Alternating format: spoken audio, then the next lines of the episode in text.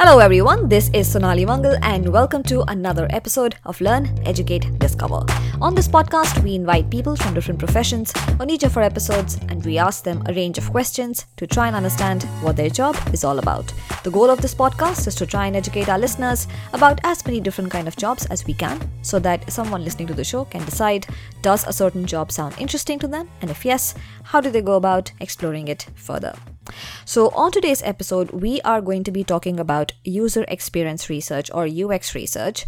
And this is a term that is pretty common in the tech industry. You hear it a lot across software and hardware.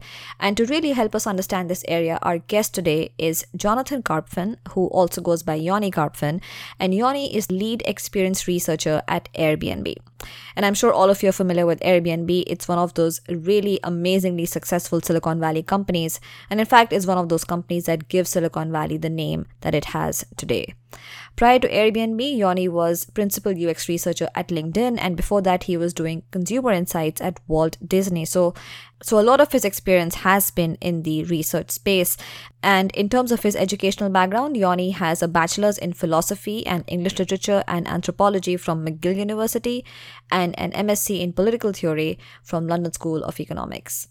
So I hope you really enjoy today's discussion. As you'll see, Yoni shares a lot of great details, great insights, a number of resources and books. So hope you enjoy today's discussion. And without further ado, let's welcome Yoni.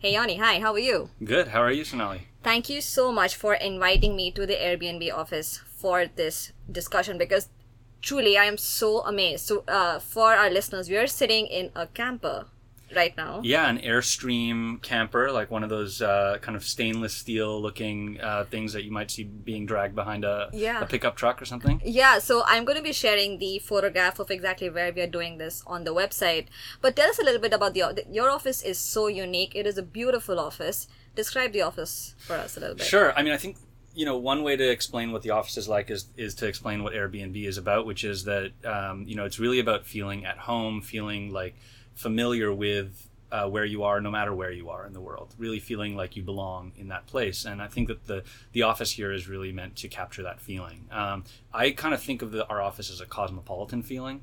Um, it's it's actually multiple buildings that over you know the years have been built around this open area, which has now been turned into an inside atrium, um, and so you really have this feeling of almost being in a city. It's very cosmopolitan. Um, but of course it's also private in that it's our office. And so we get to work um, in this environment where you have all these nooks and crannies and things where you can go off and feel kind of having your own time but you also feel like you're almost a part of this living city Oh my god. So yes, it's what I was sharing with Yoni. You gave me a tour before we started the interview. And the thing which really stood out for me is that how you have these different rooms and each room represents an actual Airbnb listing. So like there was one which had all like a piano and a like wooden covering everywhere. That room That's was right. amazing. Yeah, and I think that that room is called Vienna. It's inspired by an actual listing uh, somewhere in Vienna. I don't know which one, but but our, our uh, facilities team, yeah. you know, found it. And most of our conference rooms, as I understand, are actually inspired by um, and sometimes based almost to the furniture item on a particular Wow. listing somewhere in the world. No, it's really beautiful. I, I want to join Airbnb just to be able to work in each of these different rooms. So there was Santorini. I saw Santorini. Um, there was Dolores Park, which is in San Francisco. All right, so yeah, beautiful office. I don't know how you get any work done, but uh, clearly you do because Airbnb is doing very well. It's nice to work in an office like this, so it, it helps get the work done. Actually, yeah, and now we're in a camper. Anyway, so yeah, so as you heard, Yoni, we are going to be talking about UX research. Um, so before we dive deep into the details of the job itself, maybe you can tell us a little bit about just your journey so far, your career path so far, and what led you to finally doing UX research at Airbnb. Sure.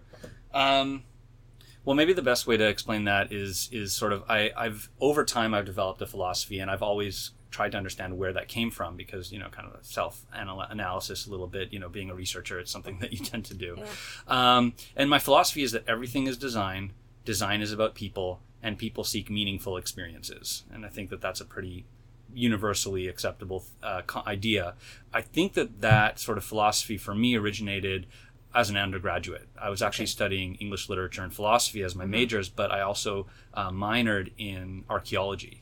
And Oh, archaeology, interesting. Yeah, archaeology is is really about interpreting past lifeways through their material remnants, right? And today we tend to think of those remnants as artifacts that represent the culture. Obviously, someone at some point had to design those artifacts and had to think about their use, their meaning, and they had actual meaning back in those cultures. And the job of archaeology is to try and reinterpret, reimagine what that meaning was. What interests me working with design is that it's the essentially the opposite of that that process, which is we're we're living in the now. We're we're creating new things that are going to create meaning that doesn't exist yet.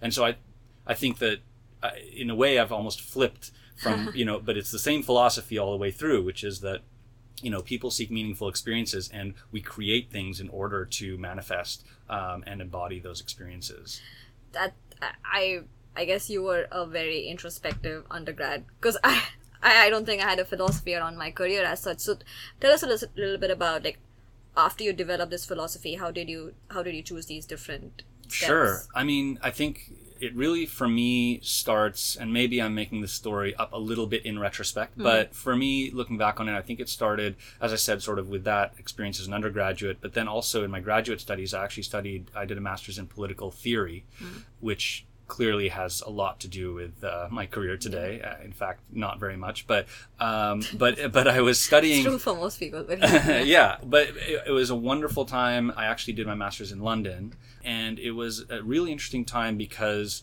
in North America at that time, cell phones existed, people had them, but not everyone had them. It wasn't something you had to have, and it was this was before smartphones, before the iPhone. So this was when you know people were using phones here in North America to to call, to just you know to have it in case of emergency or whatever. When I went to London, it was completely different. Everyone had a cell phone, and Oh, no one called. Yeah, no one called on their cell phone. They all texted, which to me was the weirdest thing. oh really? Wow. It was. So it, cell I, phones were there in London before North America. Um, I- don't know Like if they in- were there before, but the way that they were used was Okay. definitely much more advanced, you could say, Oh, than um, than the way that we were using them here in North America. Hmm. Uh, it depends on your definition of advanced, I suppose. But um, you know, I would get on the bus and everyone would be heads down, looking at their phone, texting. And so it was this weird thing. So you had to have a cell phone, otherwise you basically didn't exist.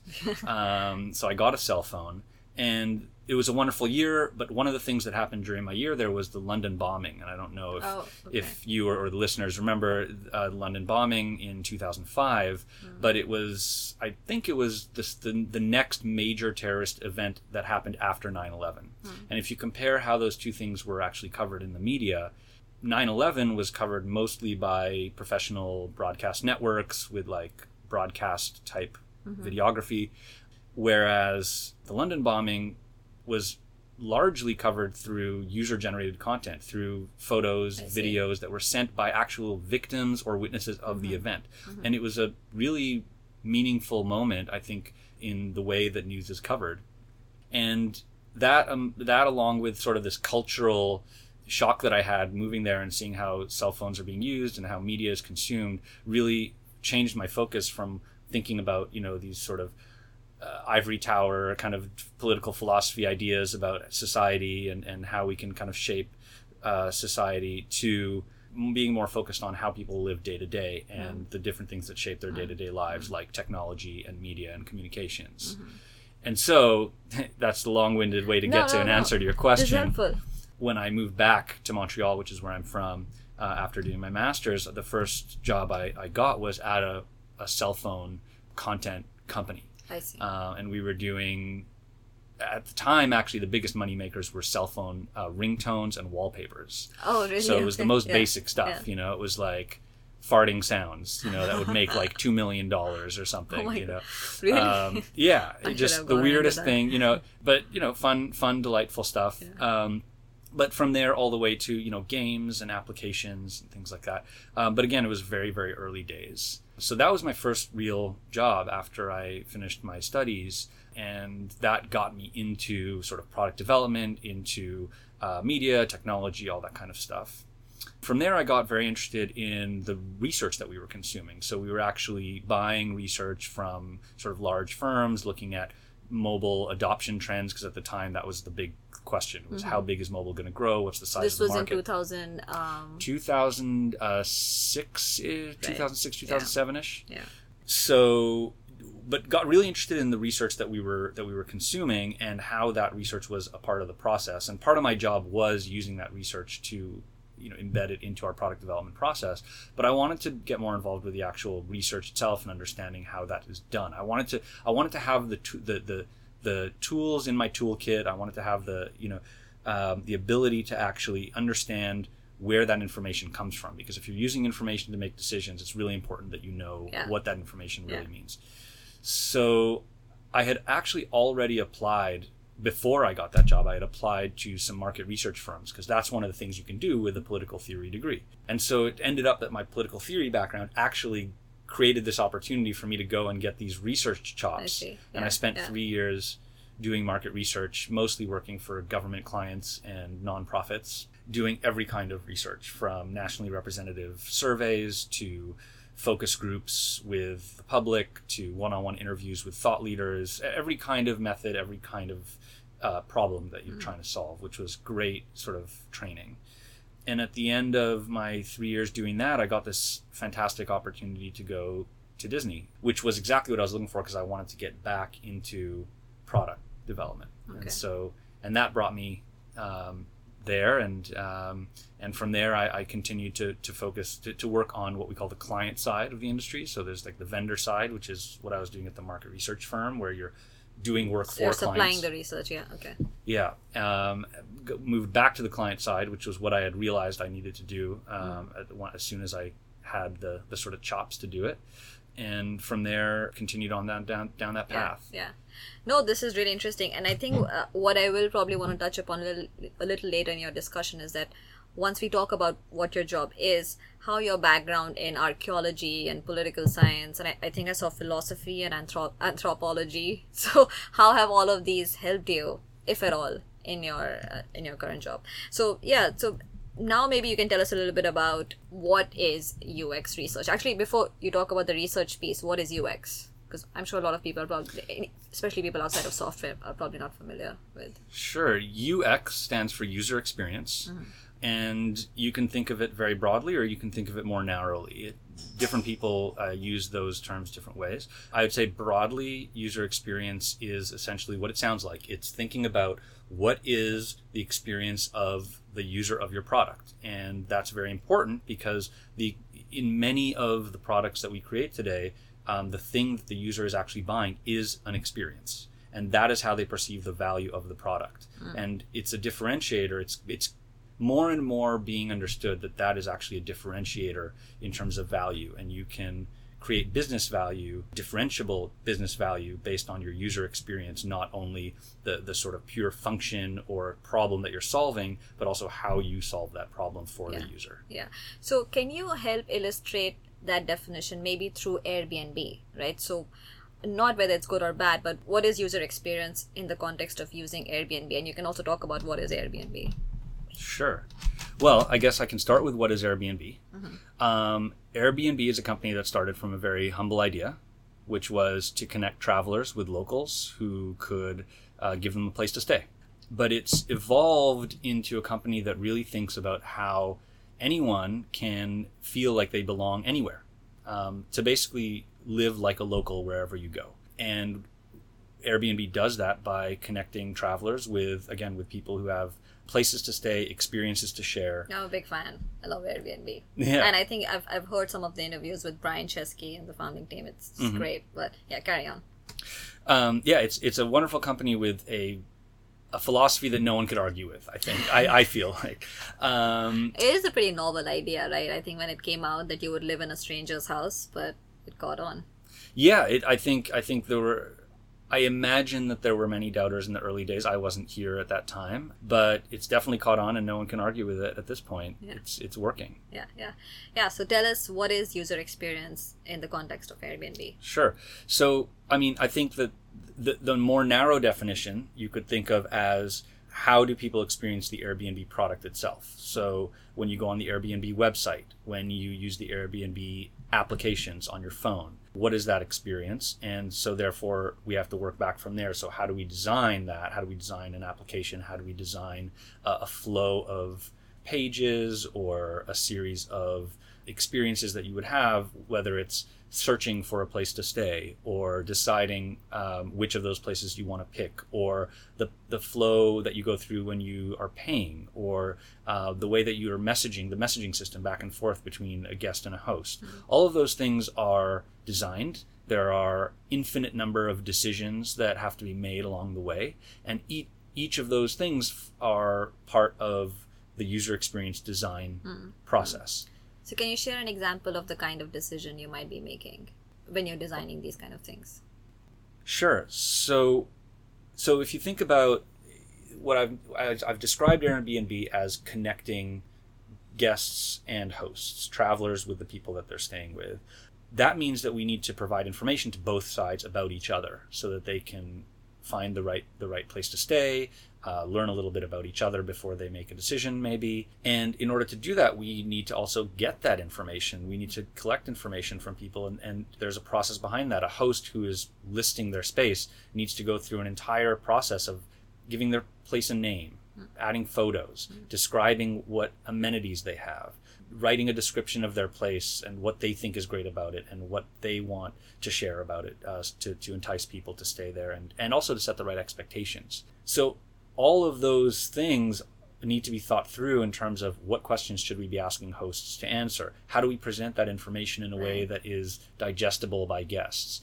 How do we um, make it both attractive and clear so that it's not just selling every single listing but actually making empowering the guests to make uh, an informed decision about where they want to stay. Yeah, yeah, yeah. No, that's very, very helpful. And I think the other thing which I want to clarify a little bit is so you mentioned that how UX UX in the context of Airbnb, one way of looking at it is just the website and your mobile applications. What are these different things that you're seeing? But if, if I think about using Airbnb, there is the actual the website or the software, right, on your phone or on the on your desktop, whatever.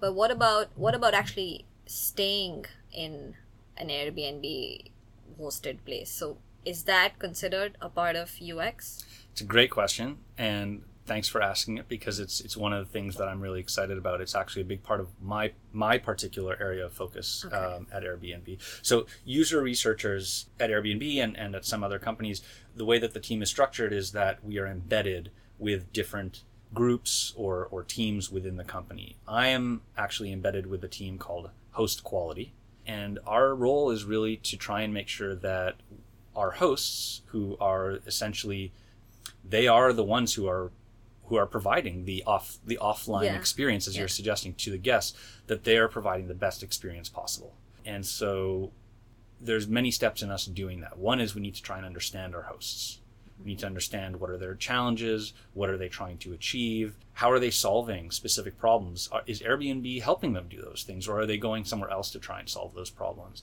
How could Airbnb do a better job of helping them with that? And of course, the ultimate goal of that is to make sure that we're providing great experiences to guests. So we also need to understand the guests and what kind of experiences are they uh, looking for, how can we best deliver them, or how can hosts best deliver them. So my job as a researcher uh, is to do various kinds of initiatives, various kinds of research hmm. to understand all of those things about our hosts and right. guests. No, this is very very helpful. So basically, what you're saying is that as a UX researcher or as a user researcher, like he's called it, you're looking at the entire end-to-end experience, right? From the time that I think about that, okay, I may be interested in using an Airbnb listing, going to the website, then actually getting there and staying there and checking out the entire experience, and you want that to be as good as possible.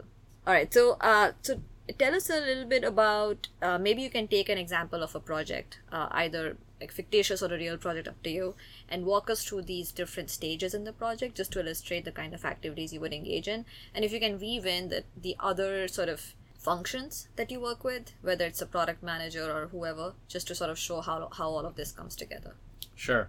I think the the best example I can provide, simply because I've I've actually spoken about it several times, is actually one from a project I did when I was at LinkedIn okay. before I was at Airbnb, and it's a project where we actually redesigned the entire uh, what we call the chooser flow. So the chooser page, where where you um, choose as a LinkedIn user which premium subscription you want to buy. So maybe I should kind of backtrack for a moment that LinkedIn is a freemium service. So you have the free LinkedIn, which any any LinkedIn user would be familiar with. It's the, the website, the apps where you have your profile, you can see other people's profiles, you have company pages and jobs and all of these different things.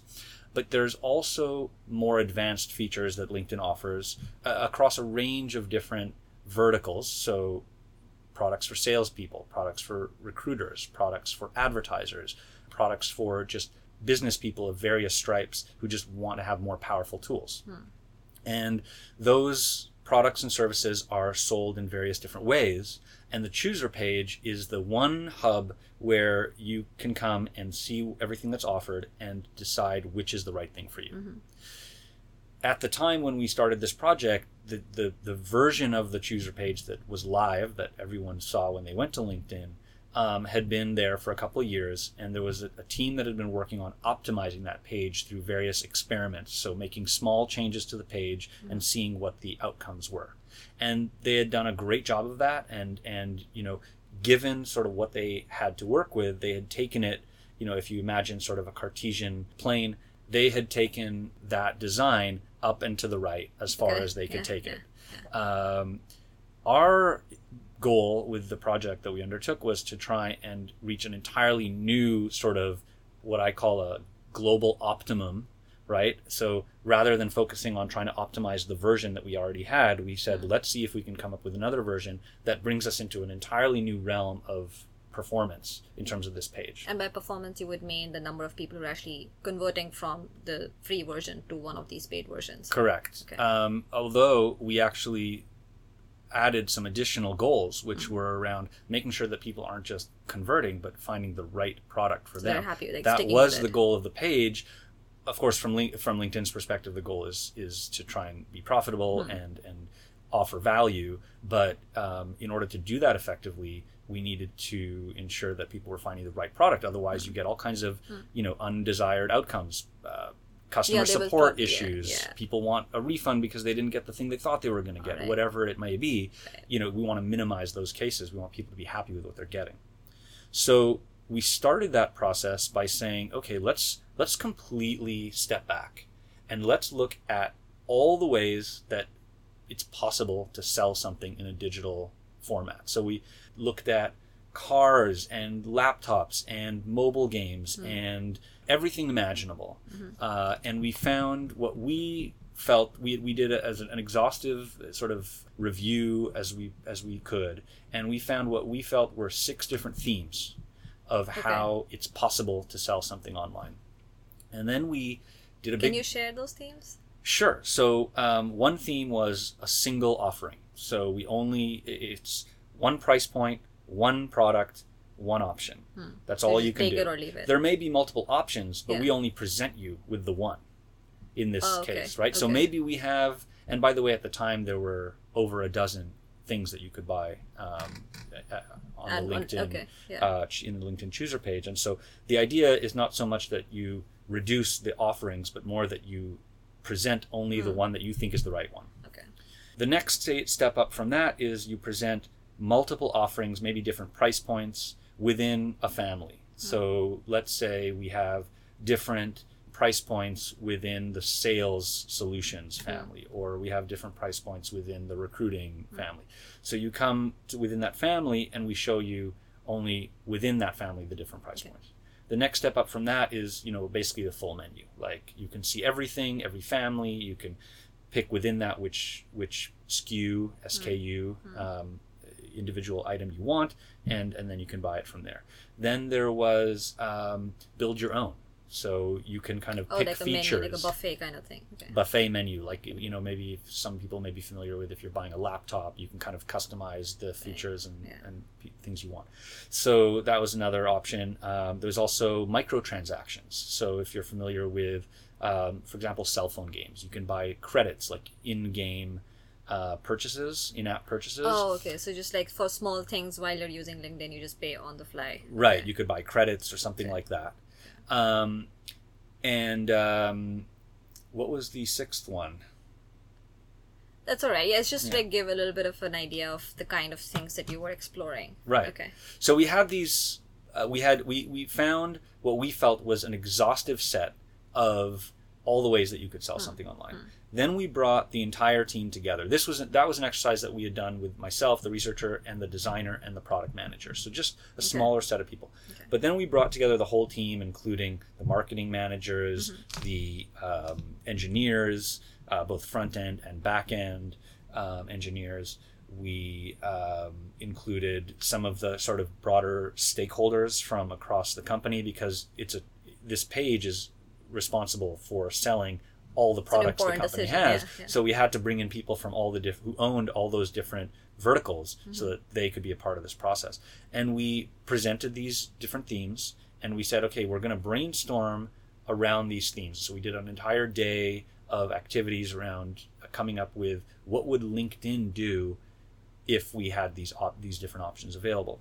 Then what we did, and this is where the research part really comes in, is we tested, if you will, all of the each of those six. And so we brought in people uh, from all of the different verticals. So we brought in salespeople, recruiters, advertisers, business, These are like small external business outside of LinkedIn, right? outside of LinkedIn, Yeah. right? So we recruited in these LinkedIn users Hmm. who were some of them had purchased, some of them had not yet purchased. So we we kind of had this whole matrix of different kinds of people that we we brought in to try and understand, you know, how they would react to different versions of of this page. And we looked at all six of those different versions. And what we started to learn was that none of those versions was right. What we were able to extract though was what are the ingredients that Okay. make it right. So one version would highlight certain things, mm-hmm. another version would highlight certain other things, hmm. and what we ended up doing was mashing those things together in a way to bring together the best ingredients. You know, in, and I actually think of this. You know, it's an analogy I like to make with research is we're about trying to find ingredients and then the recipes for combining those ingredients to produce yeah. the right Yeah. flavors and textures. Yeah. yeah. So you came up. I'm guessing you came up with like a seventh way of doing it, which was completely unique. Right, which drew from all of those Right, different right, things. right. Okay. Yeah, so this is actually very, very helpful. So basically, what you said is you wanted to figure out what's the best way to present these various premium subscriptions. And so you started out with first collecting whatever you could find on the web, other industries, what they are doing. Then uh, you got got the team of various stakeholders together to brainstorm on, all of these options, and then you actually interviewed people who would actually be using that page, whether it's um, recruiters or advertisers, various LinkedIn customers, to finally find those themes which should be part of that successful page. So, as a UX researcher, can you share examples of the kind of tools that you would use to actually conduct this research, right? So, um, and actually, one thing which I didn't ask you, which I should have before I asked you about this question, was that if you were to describe what is UX research, how would you describe it? So, at the very basic level, UX research is a function to help various people around the company make the right decisions to provide the best possible experience and achieve the outcomes that the company wants to achieve um, through the design of our products. Hmm. and and so basically you, you are responsible for making sure that you collect the right information in the right quantity to help all of these various decision makers make the right decision right Right, in the right quantity and, and using the right methodologies Right, to answer yeah. the different kinds of questions. yeah yeah. so now if you can talk a little bit about these different methodologies like what, what have you found effective and common mistakes maybe that people tend to make because uh, at least i found like you know when you're setting up a survey for example right there's a there's a right way of asking the same question and there's a wrong way so yeah Sure. Um, well, the first thing I'll say is that experience research, which is what we call it here at Airbnb, is one branch of research if you think of it more broadly. Um, there are many different ways and sort of contexts in which you want to be able to learn about your users, your customers.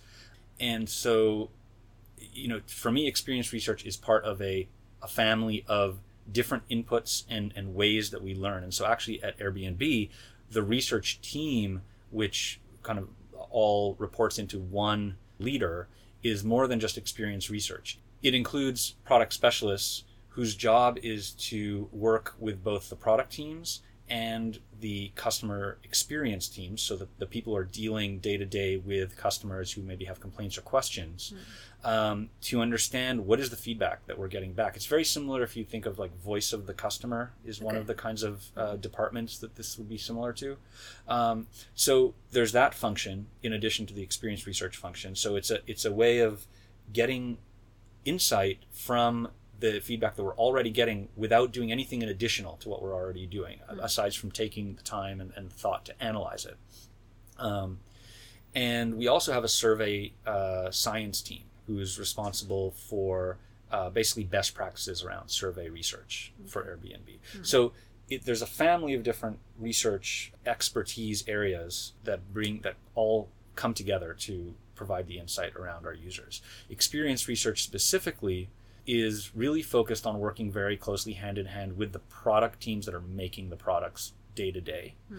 to everything from making sure that the strategy is aligned with where our, users are at. Hmm. So understanding how our users think what their needs are things like that all the way to looking at whether a particular design that's trying to solve a very specific problem mm-hmm. is optimized for doing that. So hmm.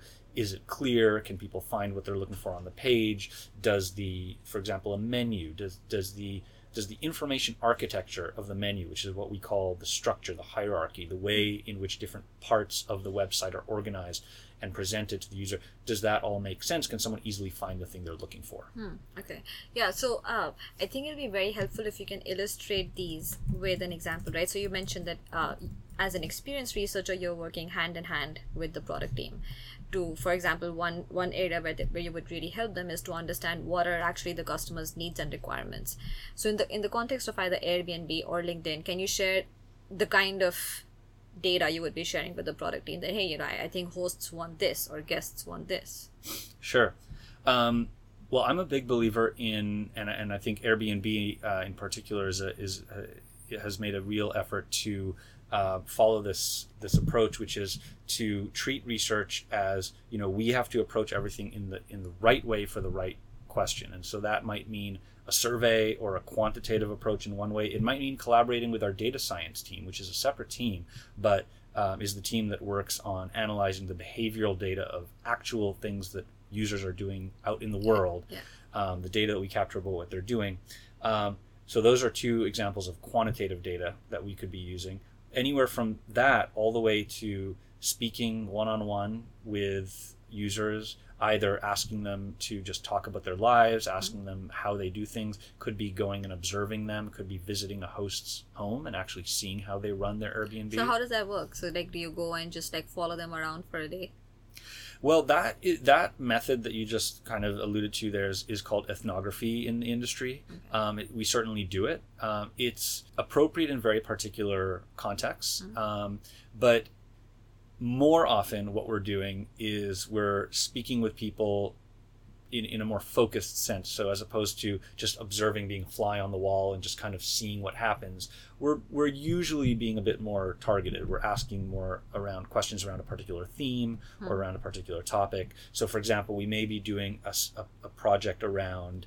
Suppose we are redesigning the way that we that we present review data on uh, the listing page of, of an Airbnb, we would want to go and talk to hosts about how do they think about how they present their listing and what how do they think about the ways that reviews help them provide a, a, a good view a realistic view as well of, of what they're providing and then we would want to talk to guests about how do reviews um, Okay. contribute to making a decision and we would look at that Have you found any uh, interesting insights like as you've gone through this? So as a layman, for example, I could say that yeah, I'm sure a guest wants like a nice place to live in, right? But uh, now that you've gone through this process many times and you've actually uh, spent the time to learn more about what these people really want, has there been interesting insights that you've learned? i've never done a research project where we weren't surprised Okay. by all right. something Okay. that yeah. came out of it. Uh, I mean, that's the point of doing the research, right? I, I would say that the best research projects are ones where the the things you learn are kind of obvious in a certain sense. You kind of think, "Oh, that makes sense," right? If it, if if you learn something and you and you think, uh, it doesn't quite make sense to me. That's kind of weird. Okay. Probably worth looking into it a little bit more, right? But I would also say at the same time that we've never done a project where I've never done, been involved in a project where the outcome was um, so obvious that the, that we that we could have yeah. just you know not done it. So can you share an instance? So one, uh, I suppose you could say, surprising outcome that we have learned. Uh, not, and again, it's it's not entirely surprising, but it's one of these things that when you realize just how true it is, it helps you to be much more deliberate and confident in the way that you design the product, um, and not just the product, but also the marketing and the messaging around it.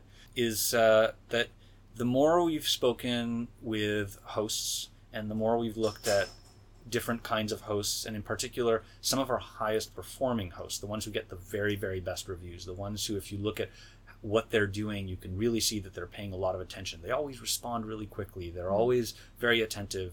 Um, when you talk to them about why they do it and what the benefits of it are, they talk about it in a way that's really distinct, which is that they're not doing it for the money. They're not doing it even necessarily because they need to.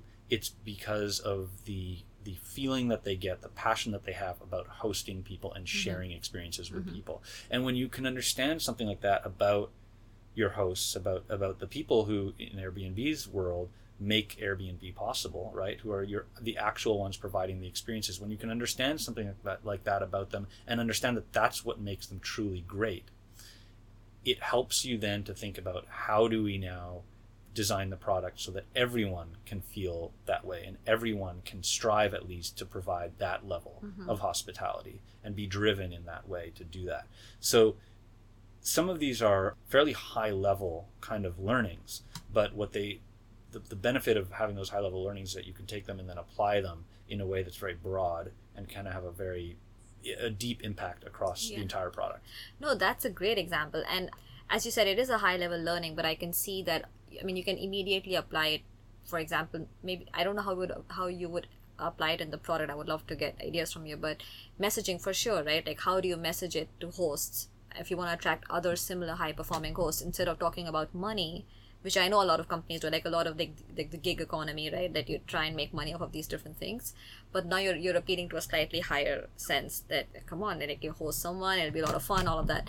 So, um, uh, one thing which I also wanted to talk about is that uh, you know UX research is this term something which is very specific to the software industry, or have you found this in other industries also?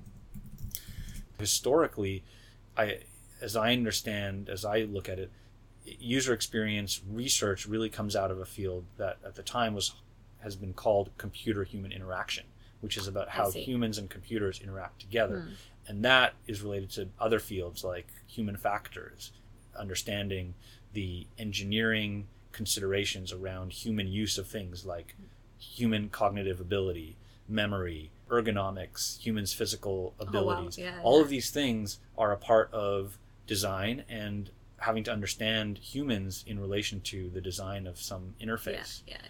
So that's the that's like the genesis of user experience research as an industry or as a as a specialty. That specialty has gone in many different directions in different industries. I think we have a lot of things in common with market research. Mm-hmm. We have things in common with people who are studying, you know, fashion trends and what are Yeah. you know what are people going to be buying next year. It's really about understanding the culture, the society, and how people interact. I mean, it's with, a study of humans. Would you say that? Yeah. And how has your actually? I want to get to that question later. But no, but this is really helpful because as you're saying, right, this is something. It's it's a fundamental part of pretty much all industries, right? I mean, if if you're interfacing with humans, you need to understand how they think and how they behave. Um, one thing which I wanted to ask you, right? So as you talked about these various examples, like the various insights that you that you get, is there something like a a good question and a bad question to make sure that you get the right insight that you're looking for? I, I, think the answer is yes, but I don't necessarily think of it in terms of good and bad. I try to not focus on, you know, am I asking a bad question or a good question, but more how do I get, simply how do I get the information I need? Sometimes that's not even about asking a question.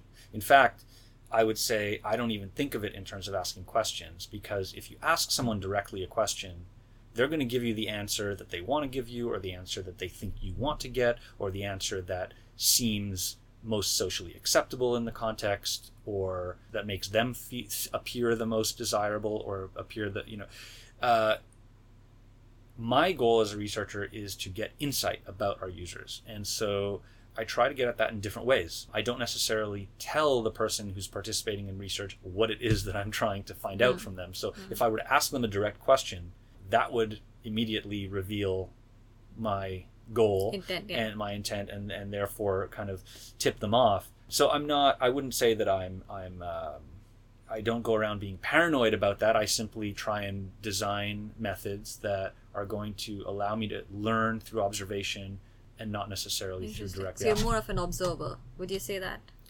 yeah at a, at a high level we Mm. obviously still do i still do surveys Mm. where we're asking people questions Mm. but you don't necessarily take a response to one question Mm. and make that the you know use that to to develop an entire insight. You want to take different angles uh, uh, to things. You might ask multiple questions create a composite kind of view of the world. You may ask people closed-ended questions in a survey and then build up into an open-ended question so that they can maybe you ask them you know how many times a day do you do x y or z Just completely, something completely different. Yeah. well, well, if you you might ask them how many times a day do you do X, Y, or Z, but then you follow that up and you say, oh, you know, what what what leads to you doing that, or you know, so you're it's just as you would in a conversation. You're not just going to take someone's first answer. You're going to follow it up and really try and understand where they're coming from. Mm-hmm. Okay, yeah, yeah. Because I remember when I was in business school, I, I had taken a class on market research, and there's so much science behind it. So I remember this discussion we had on focus groups, and how focus groups can be very ineffective because the people who sign up for focus groups usually tend to be people who are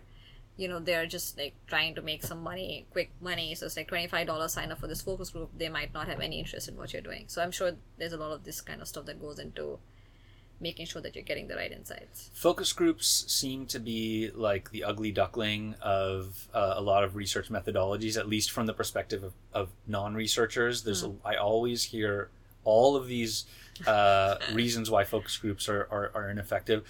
I do focus groups when they're the right thing to do, and I find them very effective in certain situations. Um, and in other situations, it's just not the right thing to do. But you need to know what you're doing, no matter what method you're using. When it comes to surveys, for example, a lot of people focus on asking the right questions. Actually, the most important thing in a survey before you ask any question is who are you asking that question of, which is survey sampling methodology. Yeah. And you know, you could ask. It's it, recently I was watching coverage of you know the the political election that's Oh, happening yeah, right yeah. now, and. Um, it was uh, after the first debate between uh, Hillary Clinton and Donald Trump, and I think some someone was saying that the, the, the, the early online surveys are saying that Trump crushed it or something like that, and of course one of the people on the broadcast made the point that well you have to ask yourself who are the people who Yeah. are actually answering those surveys right now. It's all about the sampling. It's all about making sure that that sample is representative. yeah So you could ask any question you want. If you're asking the wrong people, you're going to get gonna- a wrong yeah. view of the world. yeah yeah yeah okay all right cool so uh, this was very very helpful yanni so now we'll get to some of your more day-to-day aspects so on a typical day if i were to run into you in the airbnb office apart from enjoying the lovely office what else would i find you working on Oh gosh, um, different things every day. That's a big part of what I love about my job. It, no two days are the same. Research projects tend to be, um, you know, we, we do some that are quick, we do some that are longer term, but they consist of a lot of different things. Whether it's uh, frankly, a lot of the time is spent trying to understand what is the team that I'm working with trying to accomplish. What are the what are the questions that they really need answered? And how would what are some of the best ways that I can come up with as a researcher to help answer those questions? And so a lot of the work is really collaborative. It's about finding out what are other people thinking about what are they trying to do?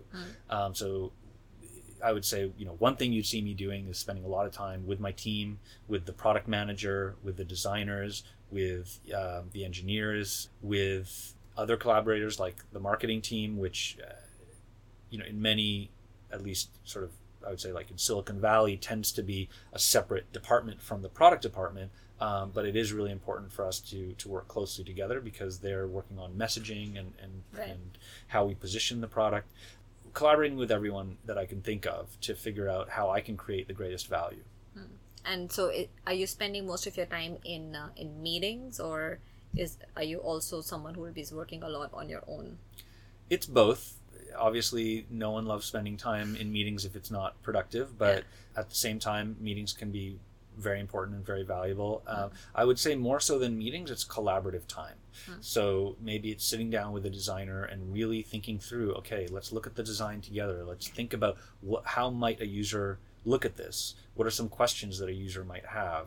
What are some questions that we might have based on those, you know, questions the user would have that will help us understand how to best design um, Yeah. for this, just you know, to solve this particular problem. And do you have to travel a lot? Like, let's say you want to talk to these various, um, you know, however you want to conduct like a focus group or an interview. I definitely do travel. Researchers, uh, at least at Airbnb uh, and at LinkedIn as well, where I was before, um, are treated, I think, with a lot of flexibility and autonomy. So it's really up to the individual to decide how they think is what they think needs to happen for them to provide the value that they're, they're expected to deliver. Often that does involve travel. Um, you know, we don't want to. A lot of our work is interviewing people, one, whether one on one or again in a focus group kind of situation or what have you. We don't want to only be representing. You know, if we're talking to hosts, we don't only want to be representing San Francisco hosts. Yeah, we're yeah. based here, but that's that's not the universe of, Yeah. of our hosts. So you you guys are headquartered in San Francisco, but do you also do international trips? Then you'll go to meet a host in India or in China or whatever? Absolutely. Okay. Yeah. I personally haven't done that yet. I've only been here for about six months and I've been focusing a little bit more on trying to get sort of a, a, foundation built around certain questions. But uh, very quickly, going to have to start thinking about probably how we can expand that to Yeah. understand other markets. Other researchers who've been here longer have gone all around the world. Um, literally, uh, you know, one or two researchers recently have literally circled the globe Oh, really? um, wow. doing research in all Yeah. kinds of different places. mean, I would imagine that's a great part of the job, right? If you enjoy it, because you get to meet people from such different cultures, and your job is to understand their context in that culture, right? one one sort of way of approaching research that a lot of people ascribe to uh, subscribe to is that you should focus on the extremes because if you can solve for both ends of sort of the spectrum then the middle will take care of itself Can you talk a little bit more about that? well, you know, often people talk about that in terms of, uh, say, accessibility. So, designing, making sure that a design works for people who are maybe visually impaired or have, for one reason or another, may be unable to interact directly with a touch screen or something like that. If you can solve those problems, if your design is so robust that they can serve those people who don't have all of the same accessibility advantages that, that some of us do, then it's more likely to be a better design for everyone. That's the hmm. philosophy. And so going to some of these places where cultures are radically different from our own really helps us un- to understand just how wide a range of users and perspectives and cultures we really need to be solving for. We're a global company. We're solving for people of all Yeah. different types. So I, I guess in, I guess what you would want is that you design it in- a in a way that even if someone is, let's say, in a very culturally different location, they're still able to understand it and get the same value out of it as someone over here. Yeah. Right. And for a UX researcher, how do you measure success? I would say I can answer that question in different ways, but the, the, the simplest way that I would answer that is impact. Um, and what I mean by that is literally the outcomes. I, I say this to every designer I work with actually is my research is worth exactly nothing unless you as a designer and the product manager and the engineers make decisions that are informed by the research and probably means that you will do different take different actions than you would otherwise have taken if it weren't for the research. Mm-hmm. Or you take the same actions you make the same decisions but with a greater degree of confidence mm-hmm. and context mm-hmm. So uh, you know i measure my value as a researcher by the impact that it has on the outcomes in the product development process and ultimately for our users That's a great way of putting it. And are- are there are there any KPIs, sort of metrics, that typically you've seen that UXRs are measured against? You know, I, I'm not sure that we have like hard, concrete uh, measures for that. Um, I don't think that's unusual if you look across other sort of design functions. I think are not typically measured by KPIs in, in a formal sense. But again, I think I think we're measured by uh, the impact that we can have on the product, and that is also a function of the relationships that we form. And so, quality of your relationships with your collaborators Right. and your stakeholders is going to be a very strong predictor and um, also a reflection of your ability to be influential, your ability to have an impact. And so, all of those things are ways to look at and assess the performance of, of someone who's That's a great point. doing Yeah. research. You need to be able to not only have that relationship, but be able to influence the product manager, at least help them understand your point of view to the extent that they feel compelled that no, I, I really need to take this into account into whatever I'm building or the design into whatever I'm designing. Yeah, and it's my it's it, it, I people have different philosophies on this. My philosophy is uh, it is my job as a researcher to have a point of view, but it's also very important that it's clear not only to me but to everyone that I work with that it's not just my point of view that I'm representing our users. So I do all this stuff to try and collect insight and information from our users, whether it's quantitative or qualitative, whether it's very, very narrow and focused or very broad questions. But at the end of the day, I'm representing that in a concise, consolidated, synthesized way to people so that they can digest it quickly and easily see what the, the outcomes or the, the, uh, the next steps would be based on that information. So it's very important that there's a level of trust and a level of credibility that as a researcher I maintain, even though I also do have a point of view and I am applying that in the process of doing that analysis. Right, right. Yeah, so it's not Yoni's point of view, it's more what you found in the research. Yeah. So uh, when you said that, generally, how does your output actually look? Like, what physical manifestation does it take? Um, I am a big uh, fan of frameworks. I think that helping people, helping our collaborators, helping the people, the designers and product managers and, and the, the various teams that we work with, helping people uh, conceptualize and organize the world and our users and the challenges that we face um, in new ways that are productive and that hopefully help us understand something, some kernel of truth about the world is is a very valuable way to help people solve a problem more quickly, more effectively, uh, more collaboratively, uh, more directly.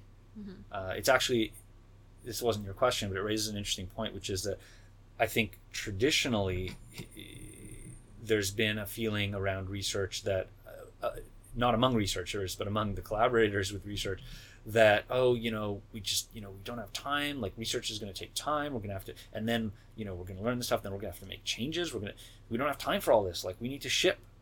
In my experience i would say i've never been a part of a project where research has contributed ultimately to the time and effort required to arrive at the right and good conclusion. Um, research is always a way of accelerating getting to where you need to be. Yeah.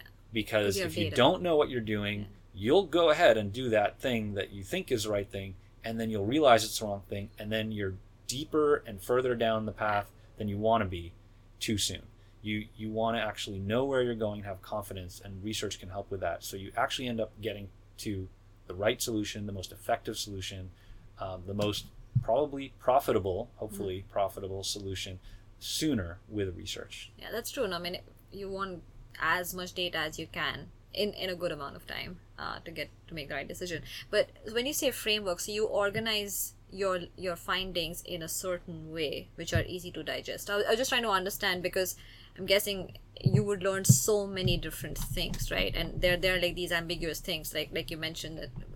I, I am motivated by providing a great experience to the people who are coming to stay at my place, right? So, how do you structure all of this different Sure. Well, when I say framework, I'm thinking about visualizations, ways of simplifying thing, di- things, diagramming them, um, coming up with principles. So synthesizing things down to say three or four concepts that are simple but have a lot of weight and power behind them. You know, if you can say to someone, "These are the four things you should think about," and then if you need to dig in deeper, here's all of the additional see, appendices, if you So will. that's where all your notes go. Right, Right, right. But my goal is really to simplify as much as possible to bring it down to something very, very concise Got it.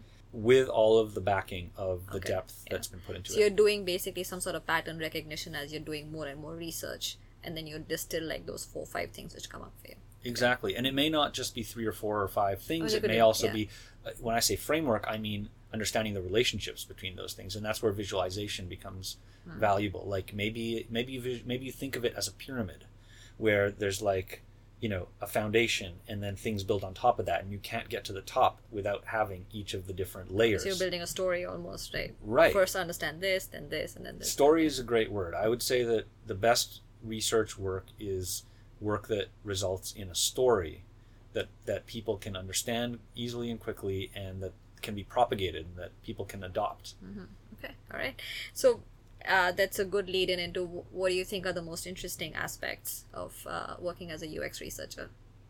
Well, uh, you know, we, we just talked about stories, so Yeah. definitely that part is the most rewarding um, part for me um, because it means that I've gotten somewhere. It means I've done something good, hopefully.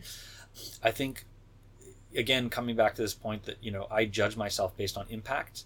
And so seeing impact, seeing outcomes, seeing real world, you know, numbers come back from, you know, a, a project that's been done and believing uh, that, it, that it in fact made a difference um, is very rewarding. Uh, in fact, one thing that we haven't talked about is the fact that, at least in the software world, products are usually launched in an incremental way. And so you actually don't just release a whole new product or an entirely new version of something and just replace the old in one shot. You usually do what we call ramping it up or experiments or A B testing. There's different words for it. But some of my most rewarding experiences have been when we have a version that's been sort of researched and the way you know we've gone through a process that is the way that we would want to do it ideally and then maybe we have another version um, that we're going to test alongside it that is sort of just an idea and hasn't maybe been yeah. tested as much and i mean we're coming into it with a big advantage on the research side if you believe in it which which obviously i do but i've never seen it not sort of win the a b test um, but that's some of the most rewarding stuff is, is Yeah. winning the a b Yes, you see your insights actually being like validated in the market. Right, and Yeah. you see the behaviors. You can actually look at okay, how are people behaving differently with this version of something than they're behaving with this other one, and when it reflects what your expectations were, that you know makes you deal, yeah, yeah, makes you feel like you really did learn something. Happy day. and are there any aspects that you find challenging? Absolutely, I think the biggest cha- the most challenging thing about research is that uh, experience research is about people, and people are complicated and messy and sometimes fickle. People are wonderful, but they can be difficult to work with, and I, and I mean mostly in a research context. You know, we're talking about you know having to recruit participants to come in for a research study. Maybe you've got you know you got a room full of your team sitting there waiting to hear from this person who's scheduled to come in for maybe an hour, an hour and a half, and they're you've scheduled them and you've got them all there, and these are highly paid, very smart, very you know effective people with a lot of work that they need to get done, and you've got them committed to this time that they've set aside, and your person doesn't. The participant just doesn't show up. Yeah. Didn't call you to say they weren't going to mm-hmm. come. Nothing. Just doesn't show up you know it happens and you, you have to build in as a sort of safety you have to assume that that's going to happen because you know it is going to happen so you have to plan for it but i would say that working with people uh, especially you know in a in a research setting is some of the most challenging stuff but again of course that goes in hand in you hand enjoy with it, yeah. being some of the most rewarding pieces as So well this, so. this is a good, great place for that question. So your background in anthropology and philosophy and all of archaeology, how has that helped you in what you're doing now? I mean, is that a typical background actually? Well, that's a good question. I think, you know, no, I, I don't think that there is really a typical background right now for experienced research. And I think that that's partly because, as a sort of formalized function, it's very new. So, just as, you know, maybe 10 or 20 years ago, a, a digital designer was probably someone who was more self-taught who kind of came maybe they had design experience maybe they went to design school but they maybe didn't study digital design they worked their way there Um, similarly, today, someone in experience research may have started out as uh, a psychology student or a sociology student. Maybe they were a design student uh, and are interested in understanding some of the research aspects of it. Maybe they're even coming from more of an engineering background. Um, oh, really? But um, you know, want to get more involved in in what they the things that they're engineering you know how they're delivering value. People come from all different backgrounds. Human computer interaction is what some of these Mm. programs are called these days in school but but still i mean it's been a long time since i was in school but uh, and i know that since then there are more and more programs that are focused on this but still most of the people who i who i see who are working today in user experience research um, didn't necessarily study experience research Research, as their major um, so people come from all different kinds of backgrounds. My background, as you pointed out, is like literature, philosophy, anthropology, arguably nothing to do with this job.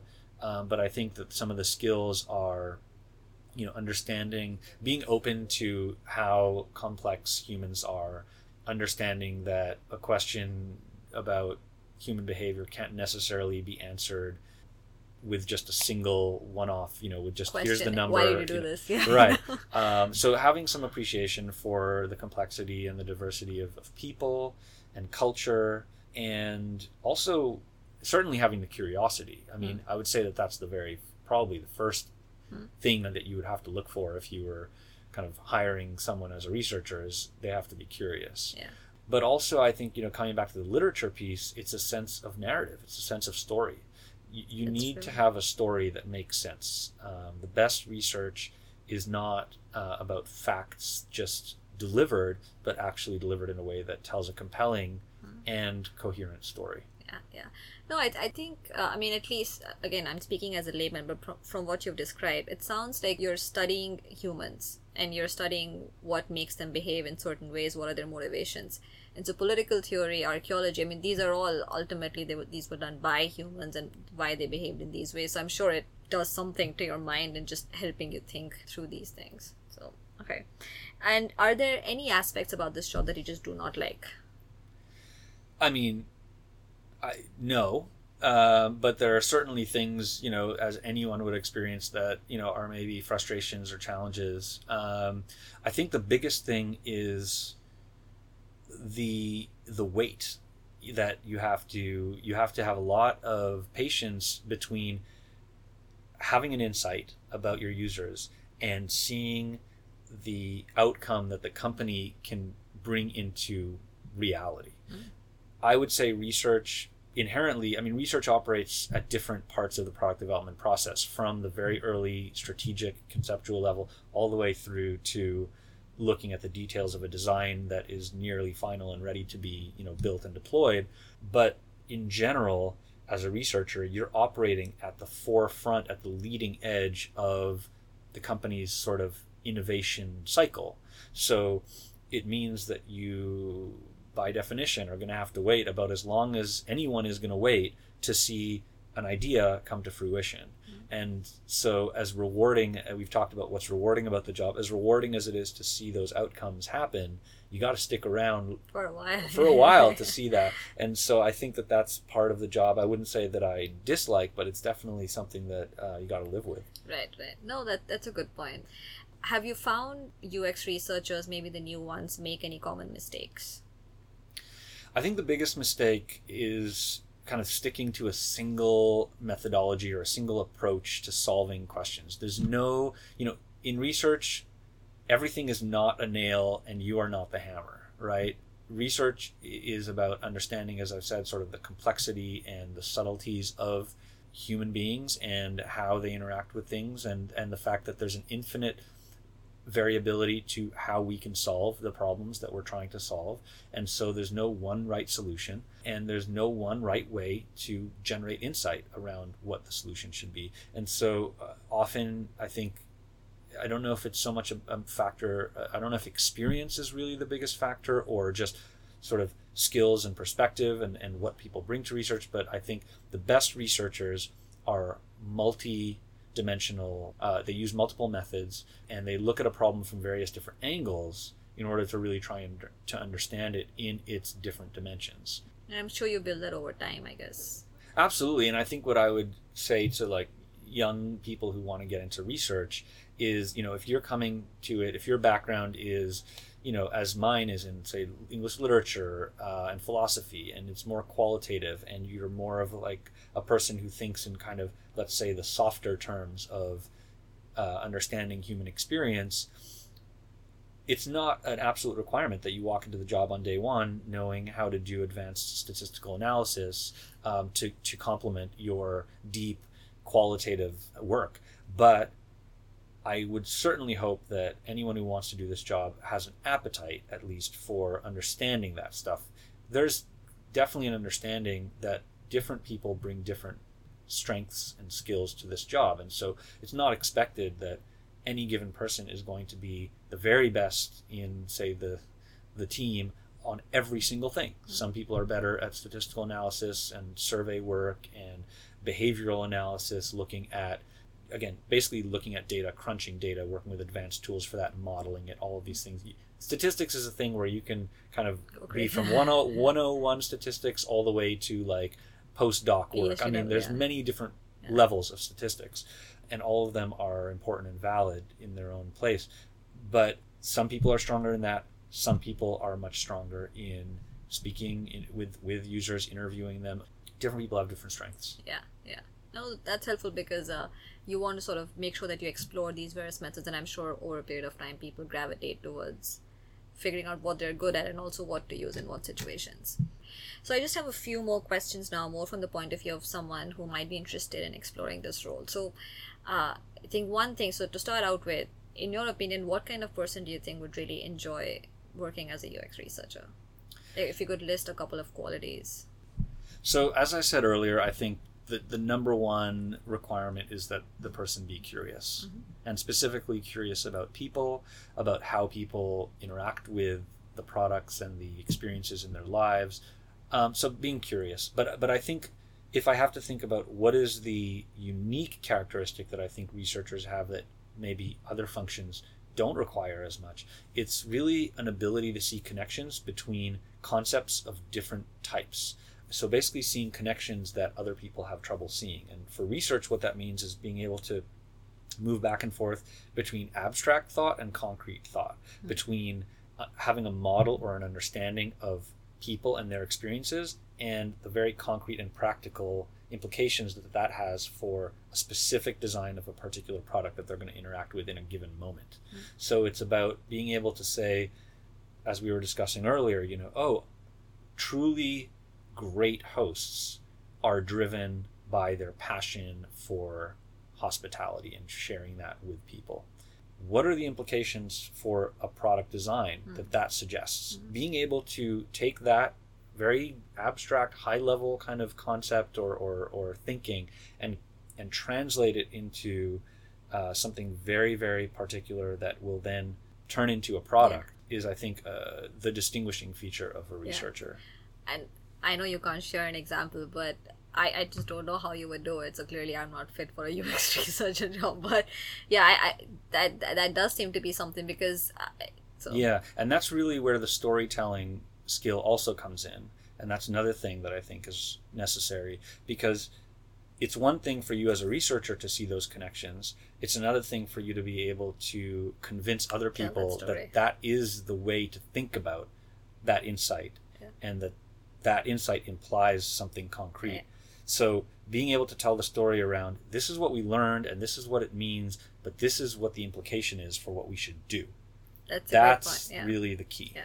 So uh, let's say that I am someone completely new to this, and I, I hear your interview, and and you know, it sounds like a cool role. I want to do it. Is there a way to test if I have this ability? Well, that's an interesting question. Um, I mean, I would say it depends on your situation. First of all, if you're already working at a company and are lucky enough to have a research department at that company, then I would definitely encourage you to reach out to the researchers there researchers tend to be very friendly people, and we are, I think, generally very happy to share about our, our work. So um, I think that that would be definitely the first thing I would suggest if you have the benefit of being in that situation. If you don't, then I think, you know, my former employer LinkedIn is another great way that you can reach out and learn about research from researchers. In my experience, um, and I've done this several times in my career, when I've wanted to learn about a new industry or a new role, I've just reached out, messaging people um, who have the kinds of jobs that I'm interested in, find them on LinkedIn, send them a message, uh, often a really short, quick message like, hey, uh, I see that you're doing this thing. I'm really curious about that. I'm looking to transition my career or looking to start my career. Uh, I'd love to spend 20 minutes, buy you a coffee, and pick your brain. I would Cool. say, you know, 50 to 75% of people will say yes to that Probably. No, that's that's good. Yeah, because uh, you know, a lot of people hesitate from sending these messages, and a lot of times, a lot of times they don't get a response. So, do you think that you did something special which made people respond to you? I think the key with reaching out to people uh, sort of out of the blue is be specific with what you're asking for. Don't tie it to any kind of particular outcome. In other words, don't talk about jobs. Don't don't ask for a job out of the bat. Um, treat it as an informational interview. In other words, I am curious and passionate about you as a person. I want to learn about you. You are doing something that's so interesting. Most people want to share about what they do and, and, and if someone else finds it interesting, they are very first of all they're flattered by it and secondly they're usually very willing to share if they have the time and if they can do it. So I think simply being very clear about the fact that you are interested in them, that uh, it's important to you, and that you're going to make it easy for them, and you're not asking for any particular thing besides some small amount of their time and their willingness to share. I've always had good responses with that. So, Okay. but I but I would never lead with what you're trying to get out of it. yeah. It's about your curiosity Yeah. about them. Okay. No, that's helpful. So going back to the qualities, so you mentioned curiosity and you mentioned the ability to take an abstract thought and convert it to concrete things that can actually be done. Is there anything else? Um, you know, the other thing that I would add is, um, you know, if you're coming from the, if you're coming at this from the sort of qualitative end of things, if you're a designer or if you are uh, a person with a background in, you know, literature or art, if you have, if you have a liberal arts background, I really think it's worth, no matter what you're going to do, but especially if you're interested in research, to have some training in statistics. Hmm. Research is at some point you're going to have to deal with quantitative data and the best researchers deal with both quantitative and qualitative ba- data on a regular basis at least understanding basic statistical properties of data mm-hmm. understanding how to read a slide with information. You know if you're looking at a chart what would you want to ask about that data understanding the right things around. Where did that data come from? What does it represent? What you know what's the statistical significance of it? Um, those basic questions uh, at least are critical. And beyond that you know statistics if you if you even if you don't think you're going to like it you may develop a little bit more of an appreciation for it after you learn a little bit. And uh, it may be worth going even deeper getting into more advanced statistics That's a good point. Yeah, yeah. one other sort of exercise that I would that I would suggest is look at some of your favorite products and just ask yourself how those products may have come into being. Um, what was the process that might have gone might have taken place in order for the for that to have been the final solution? I Guarantee you, it wasn't the first solution that people came up with. This is why when you you know if you look at companies people think like oh you know uh, like for example at linkedin a lot of people when i worked at linkedin would say oh how many people work at linkedin? And when i told them linkedin has 11000 employees they would kind of gawk at me and say like what? What are they doing? What are all these people doing? Well there's a lot more to it than meets the eye and it, it requires a lot more work and thinking than you might Yeah. expect. So take the time to really think about how might they approached it how might that team have approached it otherwise uh, and why did they end up doing it this way Right. No, that's, that's good advice. Um, are there any resources that you recommend to people who are interested to either learn more about the space or you know just learn more about people like you who are in the space? definitely I mean, Interview prep. Uh, I would say, you know, the, the usual things are Google it, look up user experience, look up user experience research. There, it goes by various names. Usability is another word that is used, although that kind of tends to be used for a very particular part of the process. market research, all of these adjacent types of research are worth looking into to get a, a robust view of what the industry is really about. I would definitely encourage people to look at blogs and kind of follow the breadcrumbs. You know, one blog will lead you to another. You'll start to see some common names of some of the sort of more famous thought leaders, and that should lead you to probably some of the books. And I actually have some Yeah, favorite books you? that I can point out. Um, I think the the number one book that I think I would recommend, even for people who don't think they want to be researchers or designers. It may change your mind. You may decide you want to be a researcher or a designer if you read The Design of Everyday Things by Don Norman. Oh yeah, I've heard of that one. It's a very famous book. He Don Norman. He definitely was involved in a lot of the the development of technology that we know today. The book that he's most famous for is this design of everyday things, which he talks about everything from doorknobs to fridge interfaces, like how warm or cold is your fridge, to uh, stove tops, to kettles, to it's it, it lives up to the name. It's the design of Of everyday, everyday things, things, but it, I think that his working title for the for the book was actually the psychology of everyday things, and so it's really about understanding how people interact with objects in their lives and Mhm. how sometimes the wrong design can lead to absurd outcomes, and getting it right can really make a big difference. Mhm. So that's a very inspirational book that I think anyone who's interested in this should read. Don't Make Me Think is a book by Steve Krug. I think that's how you say his name. Um, How do you spell it? Steve K R U G P R U is his okay. last name. Yeah. It's a short book. It's very visual, very practical book about web design primarily because I think it was written sort of more in the sort of web era than the Hmm. app era, but definitely worth checking out. It'll kind of give you the shortcut, the quick, quick and dirty view of what this industry is really all about. If you're starting out and you're trying to learn how to how to do a project around user experience, and I anyone who wants to can can do a little one on their own. It Mhm. doesn't take it, it, I, you know, maybe this is, you know, the wrong message to send, but it's not rocket science. I mean, you can do this stuff. But anyway, pick up uh, "Observing the User Experience" by Mike Kuniavsky. It's it's not a small book, but um, it's kind of a step-by-step intro primer, uh, almost like a textbook kind of approach to doing this kind of stuff. Um, the Elements of User Experience by Jesse James Garrett um, is a great, again, very short book, really worth reading that outlines sort of a framework of how design creates experiences and what are the different elements, uh, as the as the name of the book suggests, what are the elements of the user experience. Uh, I'm also a big fan of Designing for the Digital Age by Kim Goodwin. Okay. Again, it's a fairly large book, but it's one of these sort of step by step project kind of how to do this kind of stuff. That's really one of my favorites, really worth picking up.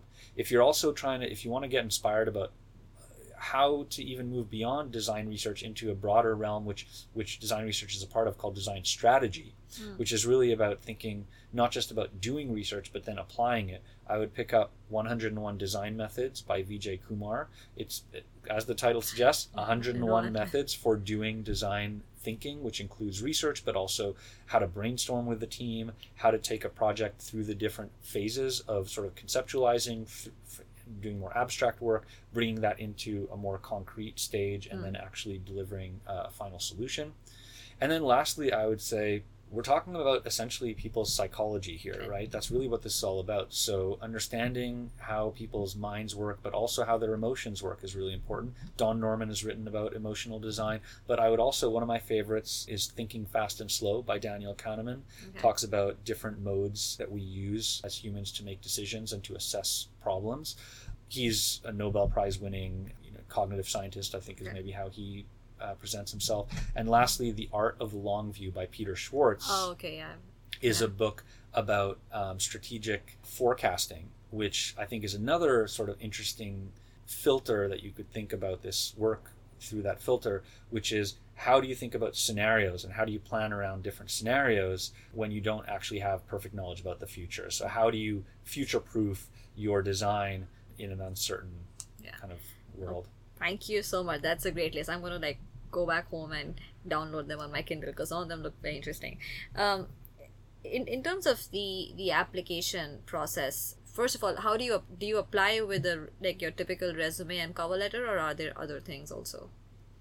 I think it depends what point you're at in your career. If you're just starting out, and you don't have, say, like a portfolio of either design work or research work, give submit your your resume or your LinkedIn profile. I think these days cover letters, you know, are sometimes not even I've required. questioned it, but it's it's I've found mixed opinions on. Sure, but I mean, I think that you know, again, you know, having worked at LinkedIn, uh, I have to say that uh, the best way to get a job these days is not by submitting your application directly and waiting to hear back. Mm. It's by reaching out to people at the company, identify, start by identifying the kind of work you want to do and the kinds of companies, most importantly, that you are inspired by and that you want to work at. Find a company that has a mission that you are passionate about. That's the most important thing because you're going to be spending every day of your life, especially as a researcher, trying to understand how to achieve that mission and deliver value to the users. So you really need to be passionate about what you're doing.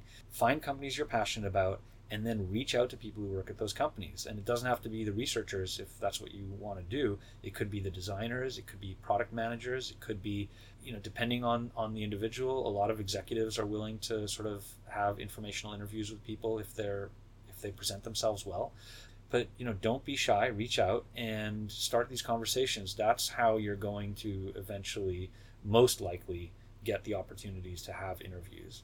Uh, once you get an interview many of these jobs whether it's in design or research often involve a presentation.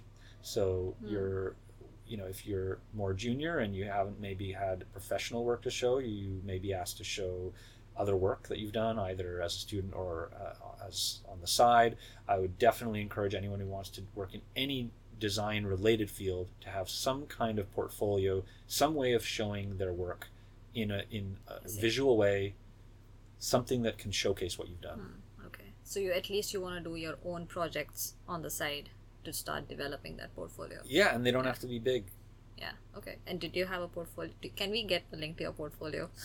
I don't have a public portfolio. Okay. Um, I have, you know, I would say, you know, that the trick, the tricky part about being a researcher is that a lot of the stuff you work on is internal kind of knowledge Yeah. and usually proprietary.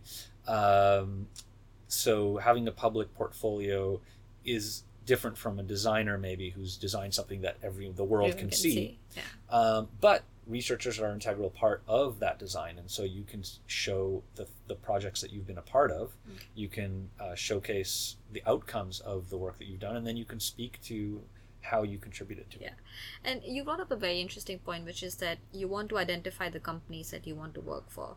So let's say you want to work as a UX researcher. Is there some discrepancy in terms of the relative strategic importance of that function by a company? That's a great question. Definitely, there there are different companies view research in different ways. It's or it's structured in different ways within the organization and given different value uh, depending on how the company approaches it. Airbnb is a, a very design led organization. Two of the founders of the company were trained as designers and come very much from that mindset. And so uh, here, you know, design and research really has a lot of respect and Mhm. and uh, it's a big part of the process. Other companies approach it differently. It's not to say that they don't support it or that it's not viewed as valuable. I would go. I mean, if you're young and or, or new to this, I would go somewhere that you think you're going to learn the most. So, um, whether that means going somewhere that really funds research, or whether it means going somewhere that really treats research in a very rigorous way, you know, How would you find that out? Again, I think you reach Google. out, reach out to the people. Well, Google Yeah. at first, but then reach reach out to the people th- that you can find. You know, do some searching, especially on LinkedIn. S- Find the individuals at that company who work uh, in research or related fields. Mm. You know, design is one of the first place to start if you're looking beyond just straight up researchers, and talk to them, ask them questions about you know how research is uh, a part of the process. Um, you'll figure it out quickly. Ask about how research is uh, organized, like literally, what is the structure? What does research report up to? Does the research function report up to the product lead or the marketing lead? The, is the most senior person in the research department? Uh, what level are they at? Is- Is there a director of research, a VP of research, or is the most senior person in research an individual researcher? That'll tell you. That's going to tell you a lot about how they think about the value of it. That's a good, yeah, yeah. No, that that's really helpful because a lot of times it's like you know you want to assess the importance, but you don't know what questions to ask. So that's helpful. All right, thank you so much, Yoni. This was really, really helpful. Is there any other any area that you think we didn't cover or any other advice you'd like to share with listeners? No, I mean, thank you so much for having me on. And you know, it's as a researcher, it's it's not often the case that we get asked all these questions. We're usually usually the ones doing the, the the asking. So I, I really appreciate the opportunity to be on your podcast. No, definitely. Thank you so much. This was great. You shared a lot of. I think what was really helpful for me in this interview is that you not only shared like actual insights in terms of what this job is, but also your own thought process. You know why you chose one thing over another, and the background and history, which I'm sure will be helpful for listeners. So thank you. Thank you. Okay. Alright, so that was Yoni on user experience research. I really hope that you enjoyed today's discussion and found it helpful. And of course, if you have any questions at all for Yoni or for me, you can email us at hello at learneducatediscover.com. If you enjoyed today's discussion as much as I did, you should subscribe to the podcast. You can do that by checking out our website at www.learneducatediscover.com, where you'll find links to iTunes and SoundCloud and Stitcher so you can subscribe to the podcast using your podcast player of choice. And of course, over there, you'll also find a list of all the previous episodes as well as links to other useful resources. You can follow us on Twitter at LED underscore curator and like us on Facebook at facebook.com forward slash learn, educate, discover. Again, please feel free to leave us a message, tweet at us with your thoughts, your questions, your feedback, anything. I really look forward to hearing from you. All right, so that's it for today. Thank you so much for listening and for your time. And until the next one, bye bye.